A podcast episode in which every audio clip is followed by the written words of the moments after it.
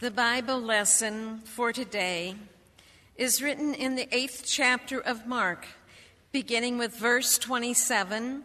It is on page eight twenty in the Bible provided in front of you.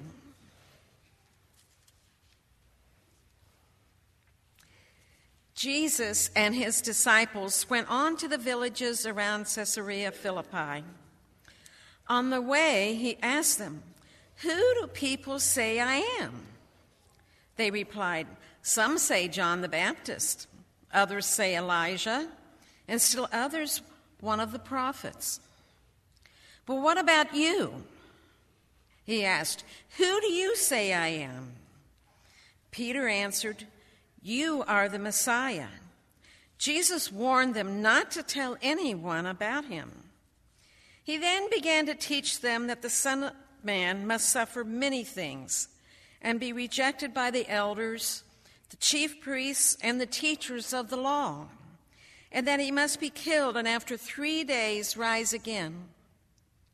He spoke plainly about this, and Peter, Peter took him aside and began to rebuke him. But when Jesus turned and looked at his disciples, he rebuked Peter. "Get behind me, Satan," he said. "You do not have in mind the concerns of God, but merely human concerns." Then he called the crowd to him along with his disciples and said, "Whoever wants to be my disciple must deny themselves and take up their cross and follow me. For whoever wants to save their life will lose it, but whoever loses their life for me and for the gospel will save it. What good is it for someone to gain the whole world, yet forfeit their soul? Or what can anyone give in exchange for their soul? If anyone is ashamed of me and my words in this adulterous and sinful generation, the Son of Man will be ashamed of them when he comes in his Father's glory with the holy angels." And he said to them, "Truly I tell you, some who are standing here will not taste death before they see the kingdom of God has come with power." After six days, Jesus took Peter, James, and John with him and led them up a high mountain where they were all alone. There he was transfigured before them. His clothes became dazzling white, whiter than anyone in the world could bleach them.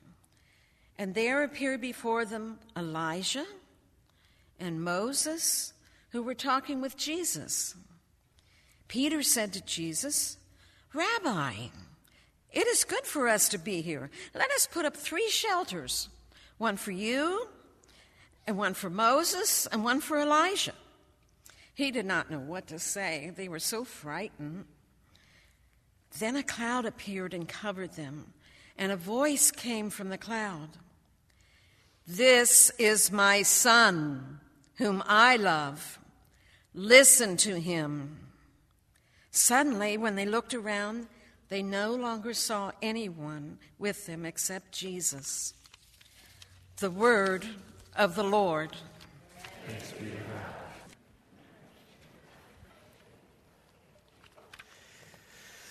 Well, good morning. We are in a series called The Open Book. We are making a point this year to rally around the discipline of reading the Bible together as a community. If you have not jumped on this yet, we have great resources to help you to this end. We have the app that I talked about. We've got the uh, new reading, um, daily reading plan that was perhaps given to you as you came in or is available in our Connect Center. You know, a lot of people for the season of Lent oftentimes give something up. I want to encourage you, if you have not uh, joined us in the reading of the Scriptures and opening the book, that perhaps for Lent, instead of giving something up, you'll take something up, and that is the reading of the Word and discussing it with your friends and your family and perhaps your small group as we gather around the Word and allow the Word to do what the Word can do in our lives. So I want to encourage you to that end. Explore the mysteries of the Scriptures. This morning there are uh, mysteries that we're going to get to the bottom of. It's quite a long passage and we're not going to get to all of it. But one of the things that I want to lean into this morning is all of these statements of Jesus that Jesus makes that seem so counterintuitive to the way that we would perhaps otherwise live our lives. Jesus' teaching is clearly at odds with the teaching of the world. So let's take a look at this again and follow along in your Bibles. I was in Honduras this past week, so I wasn't able to make any slides, but if you uh, put your finger in Mark chapter eight, right, right around page eight twenty, uh, we are going to be jumping back and forth within the Gospel of Mark. So if you want to follow along, uh, take some time and put your finger there. And I want to encourage you, perhaps as, again, a discipline, um, perhaps this week, try to read the Gospel of Mark all in one sitting. Uh, it probably won't take you more than maybe thirty or forty minutes, but I think it'll help you uh, connect some of the dots that we're going to look at this morning. So if you're up for the challenge, read the Gospel of Mark sometime this week. Try to do it all in one sitting. So let's talk about the counterintuitive nature of the kingdom of God. Healings that end with Jesus' admonishing the person healed to not tell anyone. I don't know if you have paid much attention to this in the Gospel of Mark, but there are a number of instances where Jesus does some incredible miracle of healing, but then almost immediately tells the person not to tell anybody about it. So I'm going to give you some examples of this. If you look in Mark chapter five, Jesus heals the little girl that was dead. Mark chapter five, verse forty-three says this, Jesus gave strict orders not to let anyone know about this. Mark chapter seven, Jesus heals a man that is both deaf and mute. And in Mark seven, verse thirty-six, Jesus commanded them not to tell anyone about these miracles. Mark chapter eight, Jesus heals a blind man in Bethsaida. And in verse twenty-six, it says, Jesus sent him home saying, don't even go into the village, presumably so that he wouldn't tell anybody in the village what had just happened to him. You know, I think that Jesus might need a new P R person to manage this Kingdom Come campaign. And I know that we are in uh, an electoral cycle, and I mean, a politician can't cross the road without throwing a parade.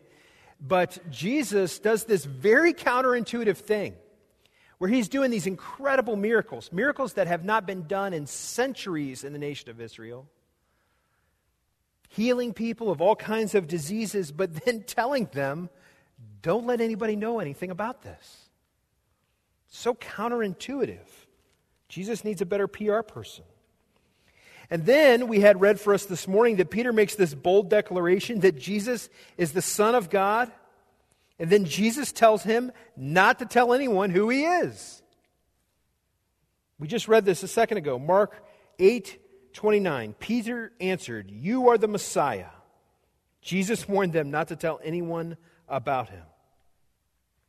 And then right after that, we have again this incredible miracle of Jesus being transfigured in front of Peter, James, and John. Peter, James, and John see Jesus transformed, uh, garments whiter than any white they have ever seen. Moses and Elijah there talking with Jesus. They're hearing the voice of God audibly in a way that they cannot mistake. And what does Jesus tell them? He says, don't tell anyone what you have seen. Mark nine, verse nine. As they were coming down from the mountain, Jesus gave them orders not to tell anyone what they had seen until the Son of Man had been risen from the dead. And this is just in the Gospel of Mark. Jesus' teaching are littered with these counterintuitive commands. Jesus tells his disciples that if they want to gain their lives, they must lose their life. It's not intuitive to me that the way to an abundant life is to give your life up. Jesus tells them if they want to be his disciples, then they must pick up their crosses and follow him. Again, imagine how counterintuitive. If you want to be my disciple, then pick up this instrument of death and follow me. It just doesn't seem like a good plan to see your kingdom come, Lord. Jesus tells them to pray for their enemies, to turn the other cheek, to walk the extra mile, to forgive those who hurt you. Jesus has this counterintuitive view of the world and an unconventional way of advancing his kingdom. This is just not how I would imagine you would get ahead in life. But if you contrast that with what the world says in regards to getting ahead in your life, they might, the world might suggest that you should hate your enemies, not love your enemies. The world might suggest that you should get all you can when you can. The world might suggest that you should dominate your opponents. Think of the way that Herod, who was the ruler uh, in this area at that time, think about the way that Herod dealt with his opponent, John the Baptist. Again, in the Gospel of Mark, it says that Herod had John imprisoned for John's speaking against him, criticizing him in the way that he had married his sister-in-law. Herod created anxiety for anybody who was associated with John the Baptist. Even Jesus felt the heat of his proximity to John the Baptist because of Herod's threats. Ultimately, Herod had John executed in order to save face and make good on a promise that he had made uh, in front of his dinner guests. See, the world teaches a power over system. Jesus is leading us into adopting a power under way of life. Again, this power under way of life talks about loving enemies and praying for those who persecute you. The power under way of life talks about if you want to gain life, that you need to give your life away. The power under life talks about taking up your cross and following Jesus. But how are we to believe this, this Jesus way of life, this power under way of life? Perhaps if Jesus would only do miracles so that we could see them and then believe, and then God's kingdom would come in power. We often think that, it, how many of you have, have prayed a prayer something like this? Lord, if you will just reveal yourself to me, then I'll believe. Then I'll know that this is the right way or this is the best decision to make. Has anybody ever prayed that prayer? Think about how Jesus revealed himself over and over and over again to his disciples and to his followers. Think about the miracles that Jesus did, miracle after miracle. And yet his disciples kept vacillating back between belief and then unbelief, belief and then unbelief. Think about how Jesus uh, in the Gospel of Mark talks about the feeding of the five thousand. Remember, Jesus says to them, uh, uh, we should feed these people. And they said, we don't have any food. And he says, well, how much food do you have? And they said, we have five loaves of bread and a couple fish. And Jesus takes those, he blesses them, then he gives them back to the disciples, and the disciples spread it out throughout the crowd, and everybody had enough to eat. In the Gospel of Mark, shortly after that, Jesus is again in front of another crowd, this time a crowd of four thousand. And again, the disciples realize, like, man, we need to get these people out of here because they're going to get hungry. And then Jesus says, uh, why don't you give them something to eat? And they literally say again, we don't have enough food for all these people. And then Jesus, I think, with like kind of a smirk on his face, says, well, what, what, what, how much food do you have? It's like, we've just went down this road, gang. But yet does the miracle again, and he feeds the four thousand.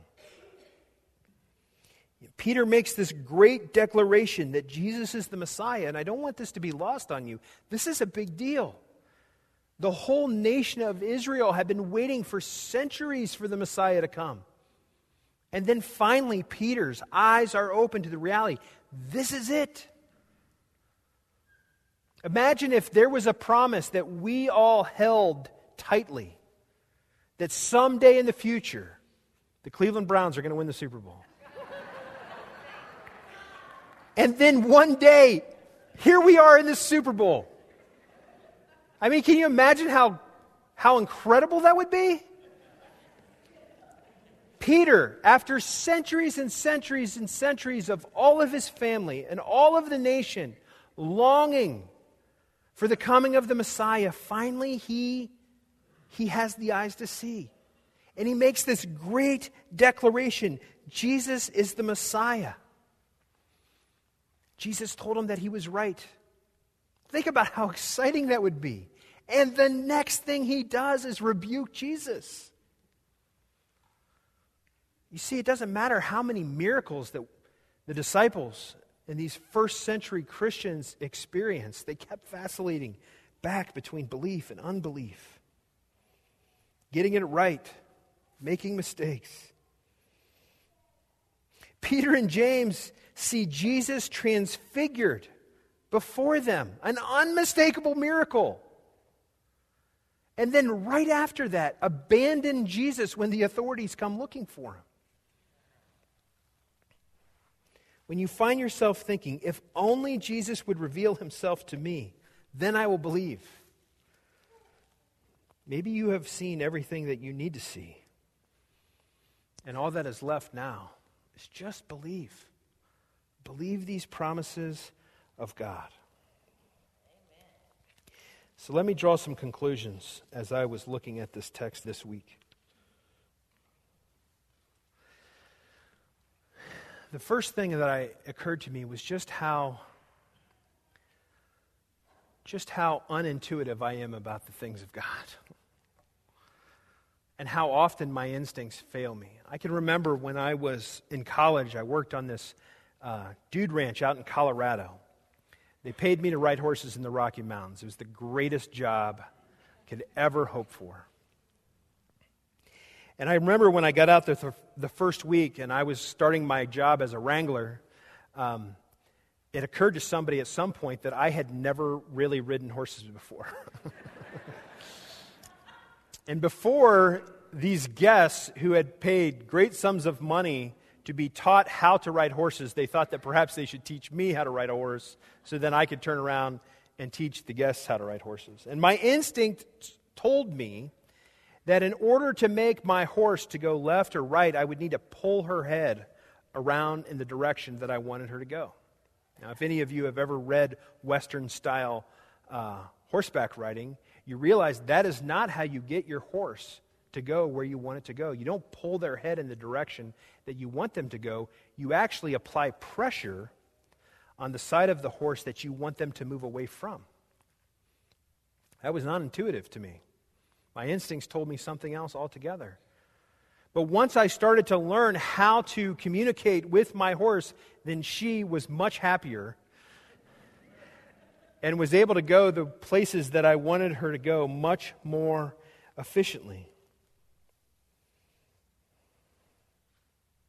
We might need to strengthen these muscles that push us against our instincts and against our intuition at times, when Jesus has clearly told us that there is another way. We need to allow the promises of God to inform our instincts and our intuition so that we don't miss out on something that God would love to give us. But here is the good news. Despite all of the mistakes that the disciples of Jesus and all of these first century followers of Jesus made, God's kingdom still came. Because it does not depend on you. God's kingdom coming does not depend on you. God still accomplished all of God's purposes. And it is because the kingdom of God does not depend on us. God is the one who is truly in control. For some of you who grew up reading the Small Catechism, Luther's Small Catechism, this resource that we still use today to teach our children on how to interpret things like the Lord's Prayer and the Apostles' Creed and the Ten Commandments, Martin Luther has this great advice for us in the second petition of the Lord's Prayer.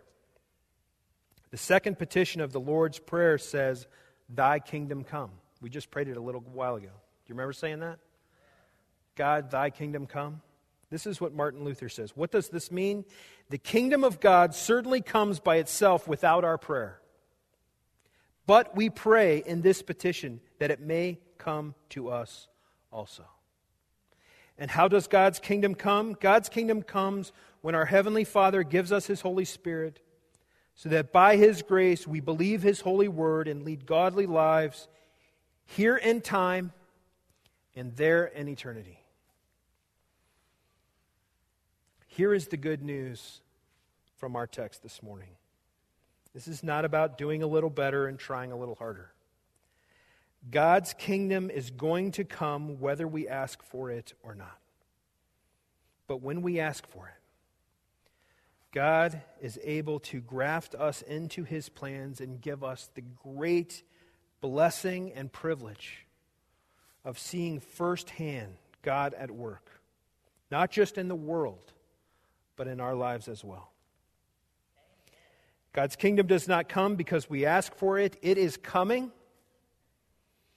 But don't you want to be a part of what God does when God does it? God's kingdom does not depend on you. God is going to bless the world with or without us, but don't you want to be able to see firsthand God at work in our world? So let me close with this. This is how this text hits home for me this week. Almost two weeks ago, I got a text from one of the leaders of the Honduras missions team. One of the members of the team at the last minute was going to have to back out, and they said, if you want to go on this trip, I've got a spot for you, but I need to know right away. And to be honest, my instinct was to not go. I had been traveling the last three weeks. I'd been gone half of the week for the last three weeks. I haven't seen my family very much. But I thought, Lord, I want to pray. You might be up to something here, and if you are, then I don't want to miss it. I called my wife, Andrea. I talked to Pastor Steve. Everyone gave me the green light, so I joined the team. My instincts had said, take a break. But I had this nudge from the Holy Spirit to go. And my friends, this past week was one of the best experiences I have ever had as a part of this church. I was so proud of the eighteen teammates that I traveled with, worked with, ate with, laughed with, served with. It was one of the richest blessings that I have had since I've been a part of this church. We served a community that is our sister church, a relationship that is now almost two decades old. We worked alongside the people of Kaliche. We made friends. We sang together. We worshiped together. We had water balloon fights together. And most importantly, we saw the kingdom of God come together. God's kingdom was going to come whether I went on this trip or not. I'm just so profoundly grateful that I did not miss the opportunity to see it come firsthand. Praise God for the amazing things that God has done. And so, my friends, sooner or later, you too will have an opportunity to see God's kingdom come firsthand. You too are going to feel a nudge to make an invitation to a friend to come and join you here at church and worship together. You too will feel a leading of the Holy Spirit to reach out to someone, to listen to them, to comfort them, to meet a material need of theirs. You too will have opportunities to put your faith to work by joining a short-term missions team, becoming a volunteer with Sun Ministries, or volunteer in one of our Sunday morning teams. Because God's kingdom is going to come whether we ask for it or not. But I don't want us to miss the opportunity to see it firsthand and experience the goodness of the counterintuitive life that God offers us. Let us pray together. Lord, we pray your kingdom come, and we long to see it in its fullness and in its power. And we know that it'll come whether we ask for it or not, Lord, but we don't want to miss out on the goodness that you have for all humanity. We do not want to miss out on the opportunity to be your hands and your feet, an instrument to bless the world. Would you give us the courage to ask for your kingdom to come amongst us, amongst our friends, amongst our families, amongst our neighbors? And would you give us the great privilege of seeing it firsthand? We pray these things in Jesus' name. Amen.